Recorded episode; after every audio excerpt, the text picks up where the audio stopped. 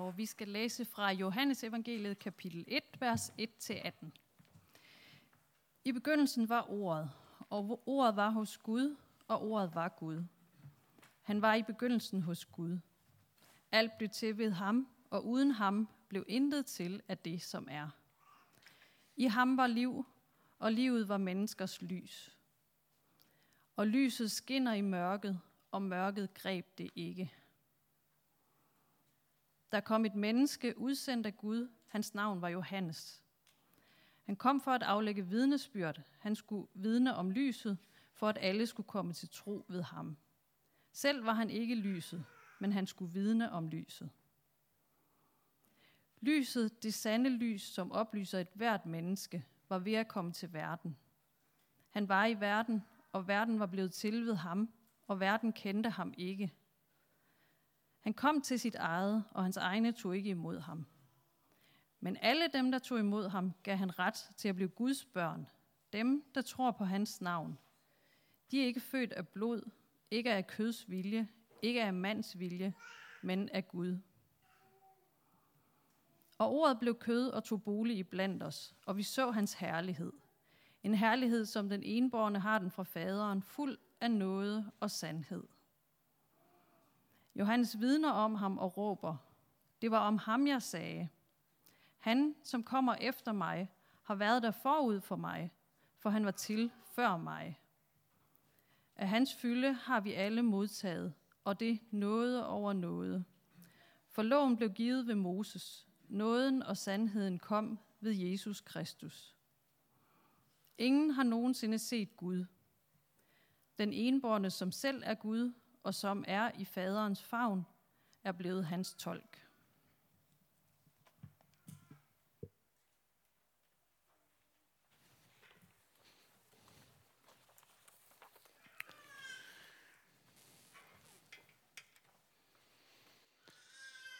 Så til de af jer, der spørger, hvorfor øh, har vi en prædikeserie, der hedder Hvad kristendommen ved om wellness, så er svaret, at vi synes, det er vigtigt, at vi som kirke er i en kærlig, kritisk og kreativ dialog med nogle af de ting, som øh, fylder rigtig meget øh, i vores kultur og i vores samfund.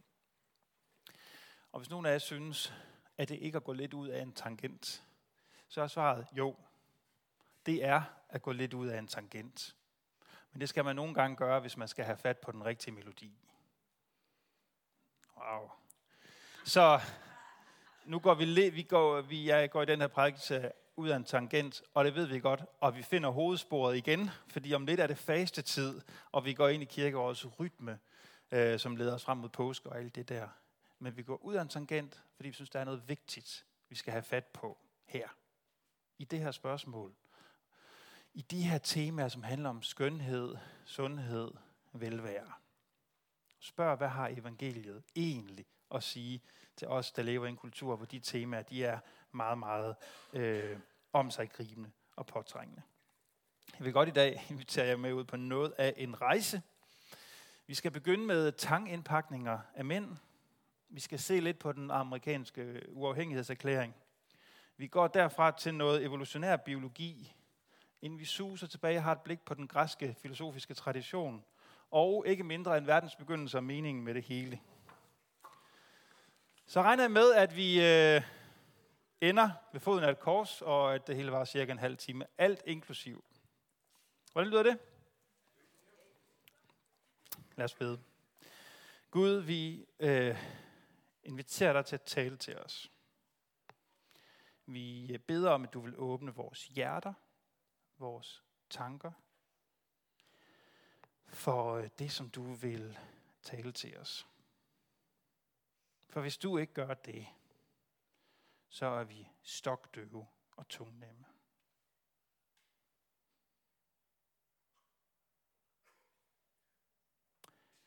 Det beder vi om, at du vil gøre i Jesu navn. Amen. Så jeg kender en øh, grandvoksen mand, kan man godt kalde ham, som jeg respekterer meget, meget højt og regner for at være en af mine allerbedste venner. Nu vil jeg ikke nævne hans navn, men øh, han er et øh, meget begavet menneske. Han er en virkelig, virkelig dygtig musiker, og en højt estimeret lovsangsleder i en ikke nærmere bestemt menighed i Nordjylland. For nylig, der fortalte han mig om en gang, hvor han havde fået en wellnessgave og lod sig indpakke i tang, der lugtede som tang. Og derefter blev indpakket i folie, så han lå som sådan en puppe, der ikke kunne bevæge sig, og blev tvunget til at lytte til panfløjtemusik. Det ville jeg godt have haft et billede af. Hvorfor gør en voksen mand sådan noget? Hvorfor lader en voksen mand sådan noget blive gjort ved sig? Og hvis vi nu lige går fra den konkrete situation, hvor nysgerrig man så end kan være på det, til det mere generelle. Med wellness-kulturens indtog, så er der kommet et meget, meget stærkt fokus på at tale om den enkeltes velbehag, følelsen af velvære, af velbefindende. Hele industrier er opstået for at påvirke vores kroppe, vores sind til at føle velbehag. Sidste søndag, der øh, hørte vi historien om et af de mange kurbade wellnesscentre, der er opstået i Danmark de seneste år. Øh, Læsø Kur, kurbad i en tidligere kirke, nedlagt kirke, hvor der står sådan her. Man kan få ny energi og velvære ved at komme der. Ny energi fra stimulerende saltbade og en stærk velværefølelse. Det er bare et eksempel på, at bag hele wellnessindustrien, der er der et løfte om velvære. En ikke nærmere definerbar følelse af velbefindende, som så også kan have alle mulige forskellige sundhedspåvirkninger. Og for at opnå den følelse, så gør man alle mulige mærkelige ting. Koldebade, varmebade, indånding af dufte, indpakning i tang. Alle mulige ting. It's huge, som nogen vil sige. Jeg står ikke her og siger nu, at der er noget galt med det. Overhovedet ikke så længe vi bare må lave lidt sjov med det. Jeg stor nyder selv min ugenlige tur i sauna gus. Det er sauna, hvor man kaster forskellige eteriske olier og vand på. Det giver en varme, det giver nogle gode dufte. Jeg stor nyder det, det giver min krop en stærk velværefølelse.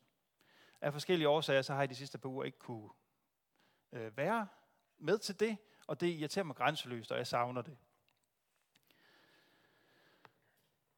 Hvad kristendommen ved om wellness hedder den prædikeserie, som vi afslutter i dag. Og kristendommen ved jo for så vidt ikke noget som helst om wellness, og har ikke nogen holdning til kurbad, sauna, gus eller tangindpakninger overhovedet. Men hvad vi har konstateret i den her prædikeserie, det er, at vi i vores kultur har fået en række forestillinger om sundhed, skønhed og velvære, som er et udtryk for nogle tankemønstre, hvoraf er nogle af dem i kristen forstand er destruktive og falske, og har brug for at blive mødt og forvandlet af den kristne forkyndelse som Jesus Kristus. I dag der vil jeg gerne gøre opmærksom på det, at der er mange steder, på mange områder i vores kultur, er et stærkt fokus på, at den enkeltes, på den enkeltes velvære, følelsen af velbefindende. Og en række stemmer i vores kultur er begyndt at formulere sig øh, udelukkende næsten på, grund, på baggrund af sådan et syn på mennesket. Man kan få plakater med det her slogan. Keep calm and do what feels good, står der på den her. Tag det roligt, slap af, gør bare, hvad der føles godt.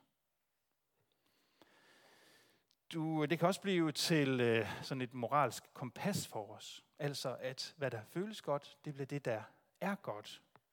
Det kan se sådan her ud, og der står, ingenting er galt, ingenting er forkert, hvis det føles godt. Man kan derfor merchandise med det her budskab. T-shirts, kaffekopper. Der er ikke noget, der er forkert, hvis det bare føles godt. Så er det godt. Og så kan man ikke diskutere det. Følelsen overtrumfer i det her perspektiv altid argumentet, altid tanken. Hvis det føles godt at kysse en, så gør det. Det er ikke forkert. Heller ikke selvom han eller hun eller dig selv måske er gift og har lovet troskab til et andet menneske. Følelsen overtrumfer løftet. Og Det her er jo sådan, små børn de agerer i verden. Og en del af det at blive voksen, det er at blive i stand til at skelne mellem det, der føles godt, og det, der er godt. Det føles ikke nødvendigvis godt at lave lektier, men det er godt.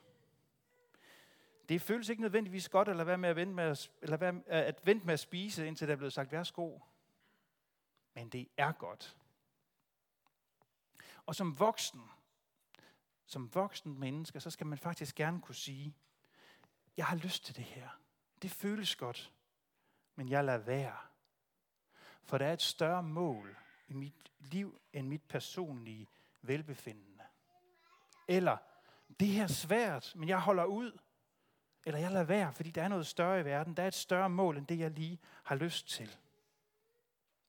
Men en kultur, der centrerer sig omkring den enkeltes følelse af have det godthed, det er en barnlig, umoden, destruktiv kultur. Og det er ikke rart at se på, og det har skræmmende indvirkninger, også på vores verden lige nu, at mange enkelte personer, fællesskaber, ser ud til bare at have deres eget velbefindende som kompas. Som moralsk kompas for handlinger i den her verden. Og nu skal vi et spadestik dybere i det her. For bag det her adfærdsmønster, bag den her tanke, er der en bestemt forestilling om, hvem eller snarere hvad mennesket er. For er det virkelig vores højeste mål, vores højeste formål at stræbe efter velvære, velbefindende? Det er der mange mennesker, der vil sige. En, af mine, en anden af mine gode venner, der også er en begavet og spændende mand, siger det sådan her. Mit mål det er at gå i graven med det største smil. Og jeg siger til ham igen og igen, jeg tror ikke på dig. Du er mere end det, og det ved du også godt selv. Det er bare noget, du siger.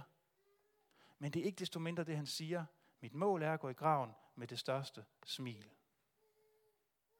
Det er hele den her livsfilosofi skåret ud i pap. Formålet er, at jeg skal have det godt og gå i graven med det størst mulige smil.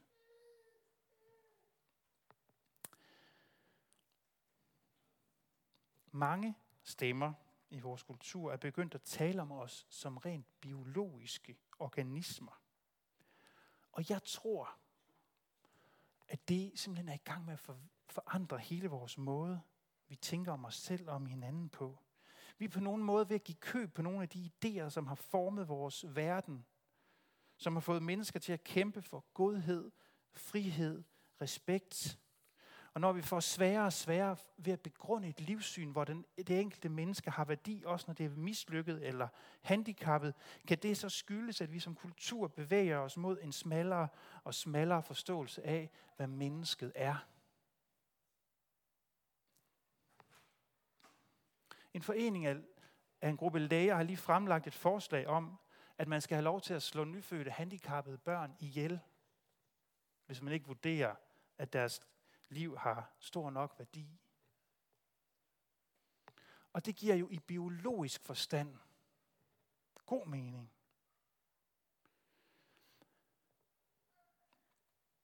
Jeg vil gerne øh,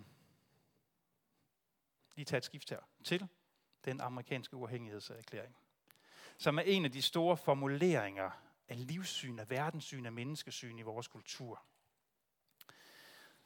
Der står sådan her. Vi anser disse sandheder for selvindlysende, at alle mennesker er skabt lige, og at de af deres skaber har fået visse umistelige rettigheder, heriblandt retten til liv, frihed og stræben efter lykke. Den kender vi de fleste af os i en eller anden forstand. Den er med til at definere noget af det der kernen i en, i en vestlig kultur. I øh, i bogen Sapiens, A Brief History of Humankind, der er der en øh, fremragende analyse af den her erklæring set ud fra sådan en evolutionær biologisk vinkel, som, så vidt jeg læser det, er forfatterens eget udgangspunkt. Altså er ikke noget kristent udgangspunkt i det her. Han siger sådan her i en kommentar. Ideen om lighed er uløseligt forbundet med ideen om skabelse hvilket han så ikke mener har fundet sted. Evolution er baseret på forskellighed, ikke på lighed. Ligesom mennesker ifølge den biologiske videnskab aldrig er blevet skabt, findes der heller ikke en skaber, som har udstyret dem med noget som helst. Det er kun en blind, evolutionær proces uden noget som helst formål. Her siger han en række spændende ting. Altså at begrebet om lighed, frihed, er uløseligt forbundet med skabelse. Biologisk set, siger han, der giver det ingen mening at tale om hverken lighed eller frihed eller formål eller den enkeltes værdi. Biologisk set, siger han, giver det dybest set kun mening at tale om velvære. Pleasure. Han siger det sådan her. Hvad så med lykke, som der står i den amerikanske uafhængighedserklæring? Vi har ret til at stræbe efter. I den evolutionære forskning er det endnu ikke lykkedes at komme frem til en klar definition på lykke, eller en måde at måle det objektivt på. De fleste biologiske studier anerkender kun eksistensen af pleasure.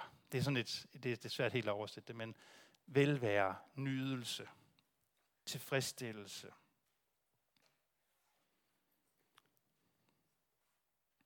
Så i biologiske termer, så kan man omskrive, og det er det, han gør, den amerikanske uafhængighedserklæring til det her.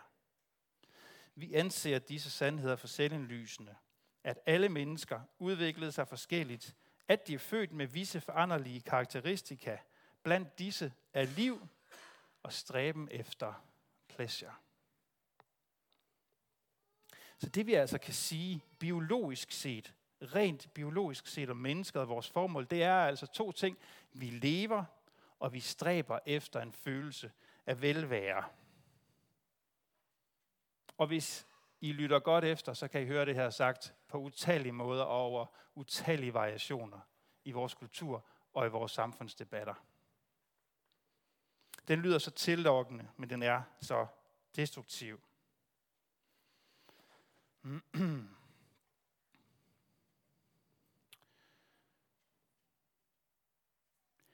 Hvis vi kun er et stykke biologi, hvis vi kun er en organisme, så giver det utrolig god mening, at vi kun søger pleasure, velvære. I kristendommen, der kan det blive til, at Gud han bliver sådan en slags wellness-Gud. Han bliver en Gud, der skal sørge for min velvære, for mit velbefindende. Han skal sørge for, at vi har det godt. Og hvis han ikke sørger for det, så fyrer vi ham. Eller vi søger en anden behandling. Og den slags Gud kalder kristendommen altid for afguder. For det er en Gud på vores egne præmisser. Det er en Gud, vi kommanderer rundt med. Og konsekvensen af en af dem, at gøre Gud til en wellness-Gud, det bliver jo derudover, at Gud han bliver fjernet fra alt, der har med lidelse, sorg, smerte at gøre, selvom han insisterer på at høre til lige midt i det. Og kristendommen spørger, ja, vi lever og vi stræber efter en følelse af velvære. Det gør vi jo alle sammen, men er der mere til det?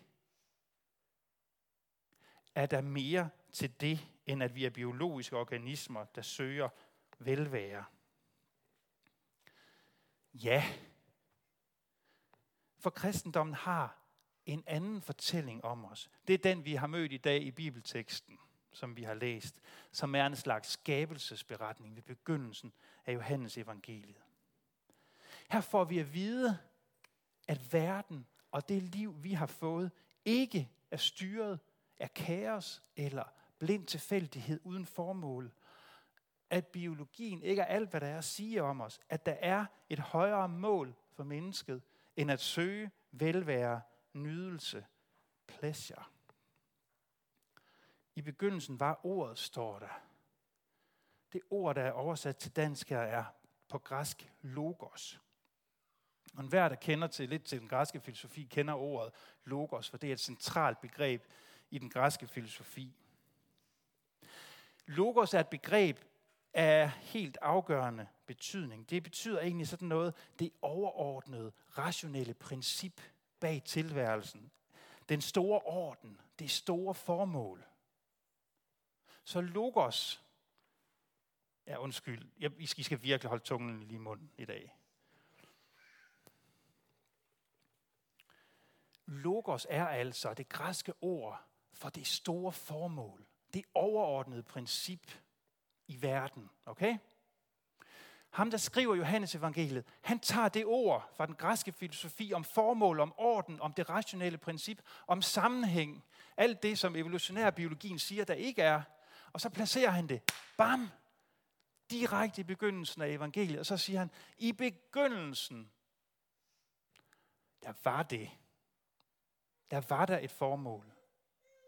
Da verden blev skabt, da verden blev til, der var der et formål. Der var en orden. Verden er ikke en blind tilfældighed. Og han siger en ting mere. Den orden er ikke et rationelt begreb. Det er en person, og hans navn er Jesus. Ved begyndelsen af alt, får vi at vide i dag, der var der et højere formål en pleasure, en nydelse af velvære. Før alt begyndte, der var der Logos, der var Kristus der. Og se, nu siger jeg jo ikke, at, hvis, at du krænker den bibelske skabelsestanke, hvis du går i boblebad og nyder en tur i saunaen. Men jeg siger, at kristendommen står for ånd. Kristendommen ved om wellness, at du ikke bare et biologisk produkt, der ikke har noget højere formål end nydelse. Kristendommen ved og råber til os alle sammen, at vi er skabt, og vi er villet af Gud, som vi kender ham i Jesus Kristus. Kristendommen ved, at alt er blevet til ved ham, og uden ham er intet til det, som er. Kristendommen ved, at i ham var liv. I ham er liv, og det liv er menneskers lys, og det skinner i et destruktivt kaosmørke, men det, for, det mørke får aldrig bugt med det. Det skinner uanset hvilket mørke, der sænker sig over det. Kristendommen ved, at ordet, at meningen, ikke er en abstrakt idé eller en lære, men en person, som opgav alt velvære, som opgav et hvert velbefindende, for at skinne for os. Korset, mine damer og herrer, er det modsatte af wellness. Korset det er smerte, lidelse og død trukket ud i det helt urimelige og udstillet til spot og til spe. Det kors bar Jesus selv ud til højen, fordi han skulle hænge på det der han var kommet til verden for at redde verden gennem kærlighed, barmhjertighed, noget, glæde og sige, at det er den her orden, der er i verden. Det er det her formål, der er i verden. Men verden ville ikke vide af det. Verden tog ikke imod ham, men gennemborede ham og hang ham op på korset. Og Johannes prologen, det hedder den tekst, vi har læst i dag, er som et par briller i styrke 1000, som vi får lov til at få på. I de her vers får vi lov til at se, hvordan verden virkelig er. Og vi får lov til at se os selv som dem, vi virkelig er. Vi får lov til at se Gud, som han virkelig er. Og apropos briller, så vil jeg gerne vise jer et videoklip. Jeg vil gerne vise jer et videoklip med Emil, som er fire og en halv måned gammel og har styrke 8 plus minus et eller andet, og aldrig har set sin mor. Og nu får han briller på.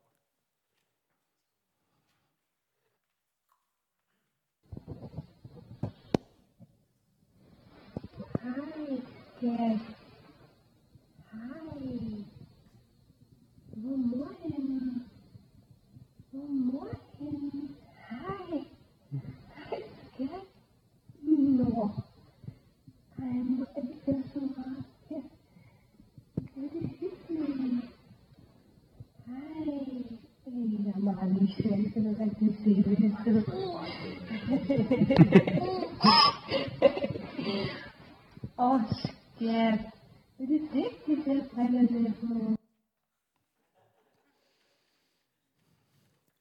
Barn står ved siden af og filmer, mens han får briller på og ser sin mor i øjnene for første gang. Der er ikke nogen herinde, som ikke kan forstå den glæde, vel? Måske er der endda nogle møder, der får en klump i halsen. Eller hvad? Eller fædre. Bløde mandehjerter. Tænk at have haft sit barn i fire og en halv måned, og aldrig have haft øjenkontakt med det, fordi at man har været adskilt af en mur af tåge og gråhed, og så pludselig får briller på og se hinanden i øjnene. Hvor må den glæde være stor. Der er ikke noget at citere, det her klip det er gået viralt, som man siger. Det må være noget af den glæde, som Gud han oplever, når vi mennesker for første gang retter vores blik mod ham og siger, ah, endelig hjemme.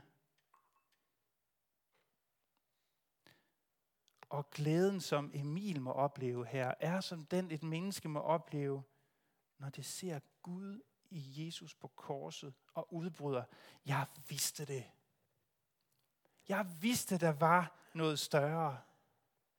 Jeg havde på fornemmelsen, at der bag de tusind tåger og 500 gåder, bag sløret, bag mit vage håb, bag min svage tro, at der var et ansigt. Jeg havde det på fornemmelsen. Der var en, der ville mig det godt. En, der viskede til mig. En, der talte kærligt til mig i min tåge. En, der gav mig håb. En, der var et lys. Jesus på korset er de briller, du får på af Gud selv. Ingen har nogensinde set Gud. Vi er som Emil på fire og en halv måned. Men gennem Kristus på korset ser vi ham. Og kristendommen er kompromilløs i sin insisteren på, at han er Gud. Det er Gud, der hænger på korset. Det er Guds herlighed, vi ser der. Det er Guds hellighed, vi ser der. Og der ser vi også den magt, som Jesus har. Den Jesus, som døde og opstod igen, og nu er i faderens favn. Den magt, at alle, der vil tage imod ham, giver han ret. Giver han ret til at blive Guds børn. Korset giver dig den ret. Korset giver dig et hjemsted i faderens favn. Det er derfor, du kan bære det om din hals, eller tatovere det på din skulder, eller se på det, håbe på det, læse om det, tegne det for dit ansigt og for dit bryst, fordi det kors er din ret til at blive Guds barn. Og det, kære venner, er dit højeste formål. Amen. Lad os bede.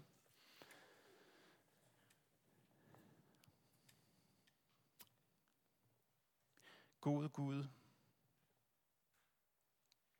bag den her verdens tåger og gåder og spørgsmål, så er du. Så er du den dybe sammenhæng. Så er du det højeste formål. Og du har skabt os til at høre til hos dig.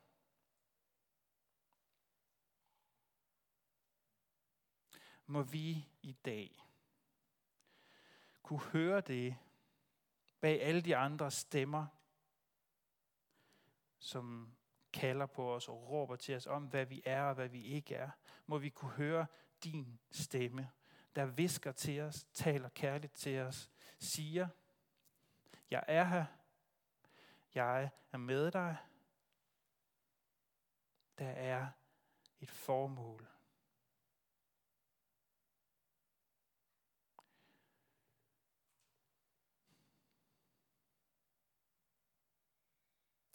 Tak fordi, at alle, som er her, og som rækker ud til dig nu, har du givet ret til at blive dine børn. Amen.